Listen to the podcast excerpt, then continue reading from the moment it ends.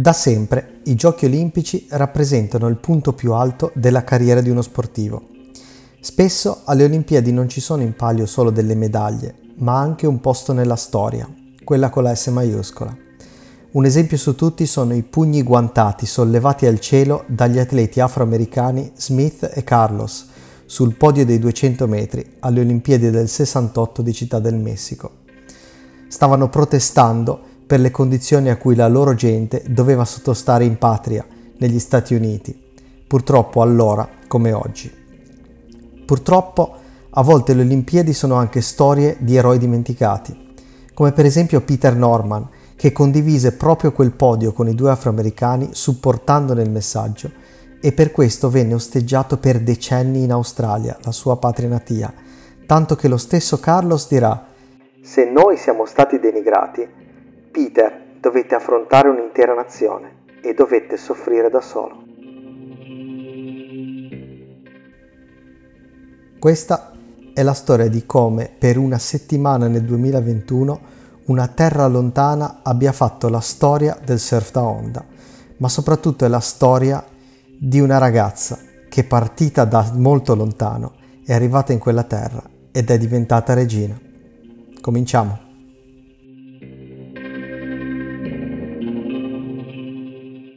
Ci sono onde che stimolano il nostro immaginario più di altre. Alcune sono pericolose, alcune sono bellissime e altre sono solamente strane, ma tutte si formano grazie a condizioni geologiche uniche, che vale la pena di raccontare. Io mi chiamo Alessio Rovere, sono un surfista e il mare è la mia passione. Sono un professore universitario e da più di dieci anni faccio ricerca su come cambiano le nostre coste. Insieme a Sons of the Ocean in questo podcast vi raccontiamo le onde che ci fanno sognare.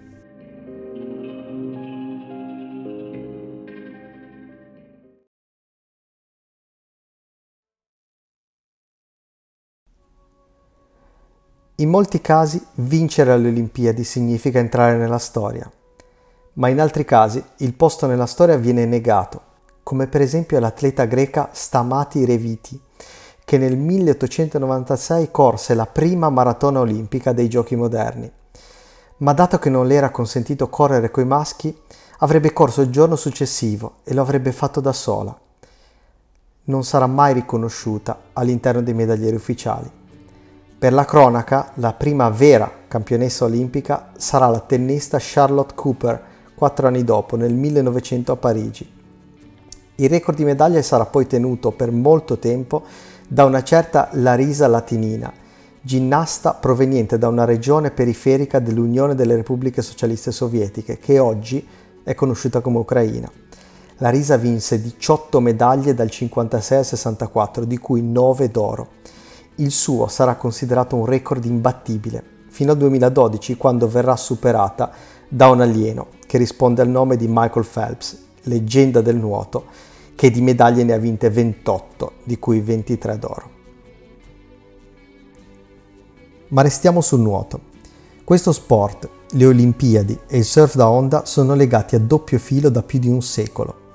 Infatti, il papà del surf moderno, l'hawaiano Duke Kahanamoku, Vinse tre ori e due argenti nel nuoto alle Olimpiadi di Stoccolma nel 1912, Anversa nel 1920 e Parigi nel 1924, dove le Olimpiadi erano tornate ancora dopo quelle del 1900. Proprio grazie alla sua fama olimpica, Duke poté viaggiare e portare la notizia di quello che viene chiamato subito lo sport dei re in tutti gli angoli del globo, dando così origine al surf moderno. Proprio cento anni dopo l'ultima medaglia d'oro di Duke ad Anversa, il surf avrebbe dovuto fare il debutto tra gli sport olimpici, ma purtroppo il destino aveva altri piani per l'umanità, nella forma di un virus particolarmente pericoloso. Però, nell'estate del 2021, anche se tra mille problemi organizzativi, le Olimpiadi sono finalmente sbarcate in Giappone.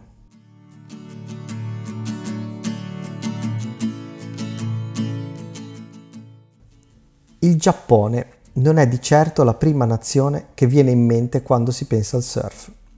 Spesso, quando associamo il nome della terra del sollevante alle onde, il nostro immaginario corre ad altri scenari, molto più apocalittici che quelli di una mareggiata, come quello nel quale si sono svegliate centinaia di migliaia di persone il 3 novembre del 2011.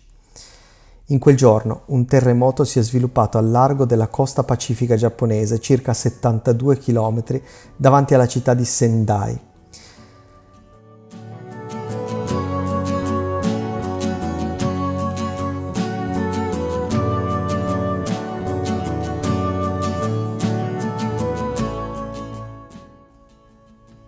Ogni sisma provoca uno spostamento sia verticale che orizzontale della crosta terrestre e quando avviene in mare l'energia sviluppata durante lo spostamento del fondale marino si propaga alla colonna d'acqua soprastante.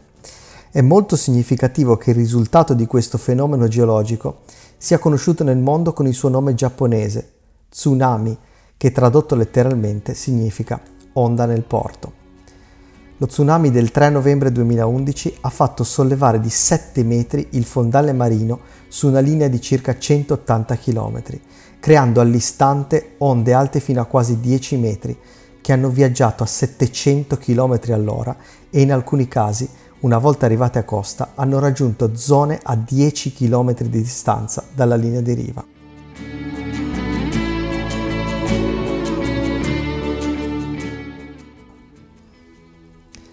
Dal Giappone le onde di quello tsunami si sono propagate, per fortuna con pochi danni, in tutto l'Oceano Pacifico.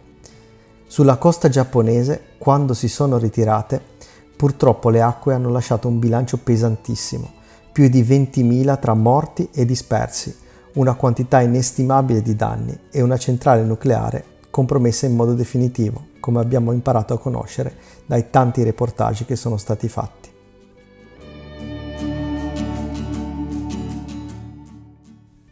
Dato che gli tsunami sono così tanto legati al Giappone nell'immaginario collettivo, una delle opere d'arte giapponesi più famose nel mondo, ovvero il dipinto La grande onda al largo di Kanagawa, viene spesso alla mente quando si pensa a uno tsunami. In realtà quel dipinto rappresenta un'onda di tempesta e non uno tsunami.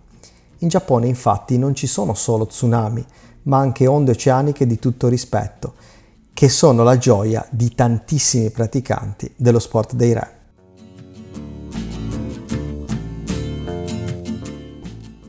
Come in tutti i luoghi di mare, infatti, dove ci sono onde esiste anche la voglia di giocarci. Già intorno al 1820 i giovani giapponesi usavano delle tavole quadrate molto strette con una maniglia sulla punta che chiamavano itago, che venivano usate come una sorta di bodyboard. Il surf come lo conosciamo oggi arrivò probabilmente insieme ai soldati americani stanziati a sud di Tokyo durante la guerra del Vietnam agli inizi degli anni 60. Da quel momento fino a Kanoe Garashi, ovvero la grande speranza nippo-americana che oggi gareggia sotto bandiera del sollevante, e a Muro Suzuki, la giapponese campionessa del mondo junior del 2019, il passo è stato relativamente breve.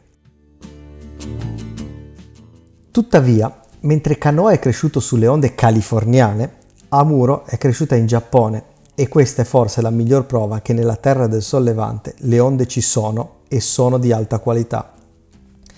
Le coste del Giappone sono infatti esposte alle onde che si formano tra le coste asiatiche e l'Alaska. In media queste mareggiate che provengono da nord-ovest hanno un periodo molto buono, circa 8 secondi, e un'altezza di tutto riguardo, ovvero tra i 2 e i 4 metri.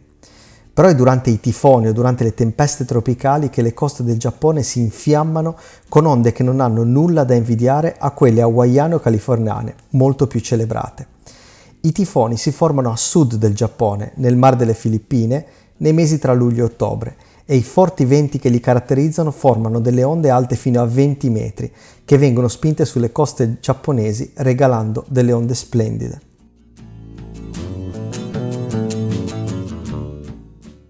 Praticamente certo che l'onda più grande mai cavalcata in Giappone sia stata surfata proprio durante uno di questi tifoni, il tifone Orchid che colpì le coste giapponesi nell'ottobre del 1991. In quel momento un tale signor Tom Carren era in Giappone per una tappa del campionato del mondo e riuscì a cavalcare un'onda alta 15 metri in un posto chiamato il lavatoio del diavolo. Le immagini di quel giorno finirono immediatamente sulla rivista Surf and Life e ovviamente ci finirono con la dicitura Made in Japan.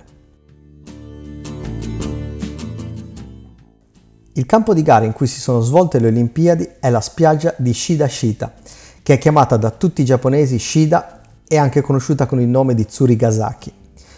Shida è un beach break, ovvero è caratterizzata da un fondale sabbioso che degrada dolcemente verso il largo.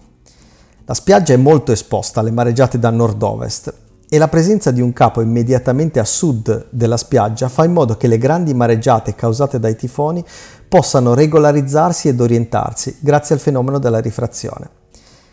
Di conseguenza, le mareggiate di medio periodo che arrivano da est o da sud-est risultano le migliori e lo spot può anche funzionare con onde abbastanza alte, fino a circa un paio di metri. La presenza di opere di difesa dall'erosione perpendicolari alla costa, che noi chiamiamo pennelli, limita sulla spiaggia di Scida lo spostamento laterale dei sedimenti, mantenendo il fondale più o meno regolare durante l'anno.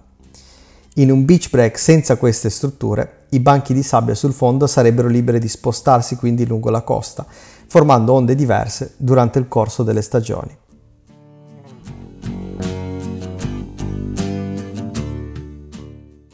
Prima delle Olimpiadi del 2021 c'era una sola grande domanda, ovvero ci saranno onde di qualità per questo debutto olimpico del surf? Per dare le risposte, in casi come questo, gli oceanografi non hanno la sfera di cristallo, ma guardano le cosiddette serie storiche, ovvero dati del passato, per capire meglio che cosa potrebbe accadere in una determinata stagione nel futuro. È possibile usare i dati da satellite, per esempio, per capire il clima ondoso di una zona di mare. Tra le tante cose, infatti, i satelliti misurano l'altezza della superficie del mare e quindi anche le onde. Guardando i dati degli ultimi 35 anni, era molto difficile sperare in mareggiate ordinarie da nord-est per Shida. Infatti il periodo di luglio-agosto è molto avaro in termini di onde da quella direzione sulle coste del Giappone. Siamo diciamo su una media di onde di circa un metro e mezzo, ma un periodo molto corto, intorno ai 6 secondi. Comunque, aggiungo io, sempre meglio che la media di agosto nel Mediterraneo, che di fatto è 0 metri 0 secondi. Guardando invece i dati storici sui tifoni, era possibile sperare in qualcosa di meglio. Agosto è tipicamente un periodo in cui la zona sud del Giappone è molto attiva da questo punto di vista. Per esempio nel 2020, proprio mentre si sarebbero dovute svolgere le Olimpiadi, poi rimandate, si sono registrati alcuni giorni con onde di circa un metro e mezzo e periodi molto lunghi, dai 9 ai 12 secondi. Onde perfette, spinte da una perturbazione molto più a sud e quindi anche caratterizzate da poco vento sulla costa, che sarebbero stati la ciliegina sulla torta per svolgere il primo evento olimpico della storia del surf.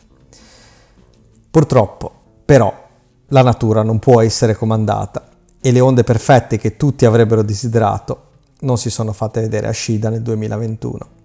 Il tifone tropicale Nepartak ha portato sì piogge e forti venti, ma ha anche causato condizioni di mare cosiddetto attivo, ovvero onde confuse e poco ordinate, perché non hanno viaggiato abbastanza in oceano per potersi organizzare in, trend- in treni ben definiti, che i surfisti chiamano set.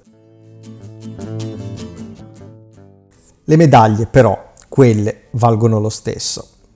Purtroppo il nostro Leonardo Fioravanti, di cui abbiamo raccontato la storia, non è riuscito ad andare oltre un nono posto. Gli uomini hanno visto sul podio l'australiano Owen Wright, bronzo, l'idolo di casa Kanoa Igarashi, argento, e il talento brasiliano Italo Ferreira ha portato a casa il primo oro olimpico maschile della storia del surf. Tra le donne il bronzo è stato vinto dalla giapponese Amuro Suzuki ed è stato un tripudio sulla spiaggia di Shida, che è stata preceduta dalla sudafricana Bianca Buitendag.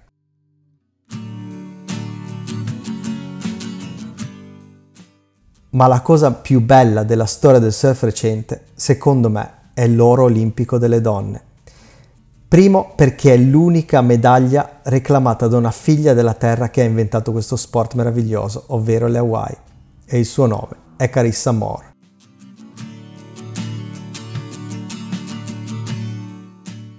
Secondo, perché c'è una sorta di giustizia poetica nel fatto che Carissa sia stata l'unica hawaiana sul podio olimpico della storia del surf.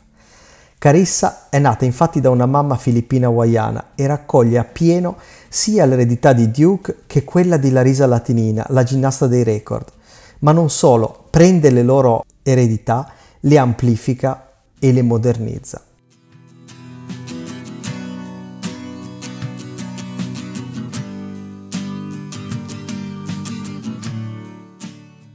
infatti Riss, così la chiamano gli amici, non è solo cinque volte campionessa del mondo e campionessa olimpica a soli 31 anni, ma è anche un'attivista che dedica gran parte del suo tempo fuori dall'acqua a rendere il mondo che la circonda più equo.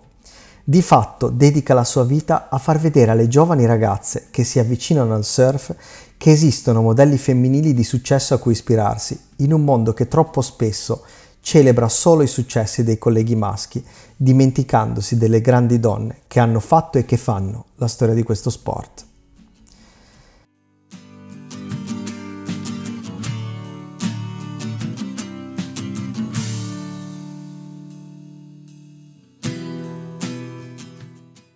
E dimenticandosi anche, come racconta il libro Women on Waves del giornalista Jim Campton, che il surf in origine non era solo lo sport dei re, come di solito lo chiamiamo, ma era anche e soprattutto lo sport delle grandi regine e delle principesse hawaiane che nella vita e nell'oceano erano considerate sullo stesso piano degli uomini, come dovrebbe essere sempre e in qualsiasi società.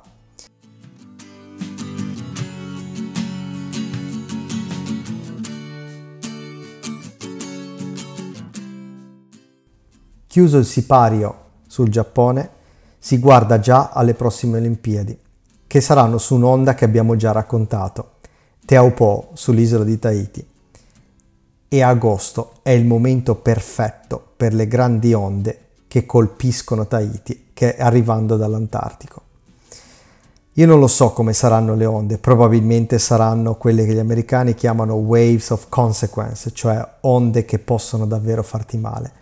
Ma una cosa la so, in mare a difendere il suo oro olimpico e a far vedere alle ragazzine polinesiane di tutto il mondo che si può essere una campionessa e una regina. Ci sarà Riss in backside dentro il tubo di Teopo, ma questa è un'altra storia e la racconteremo.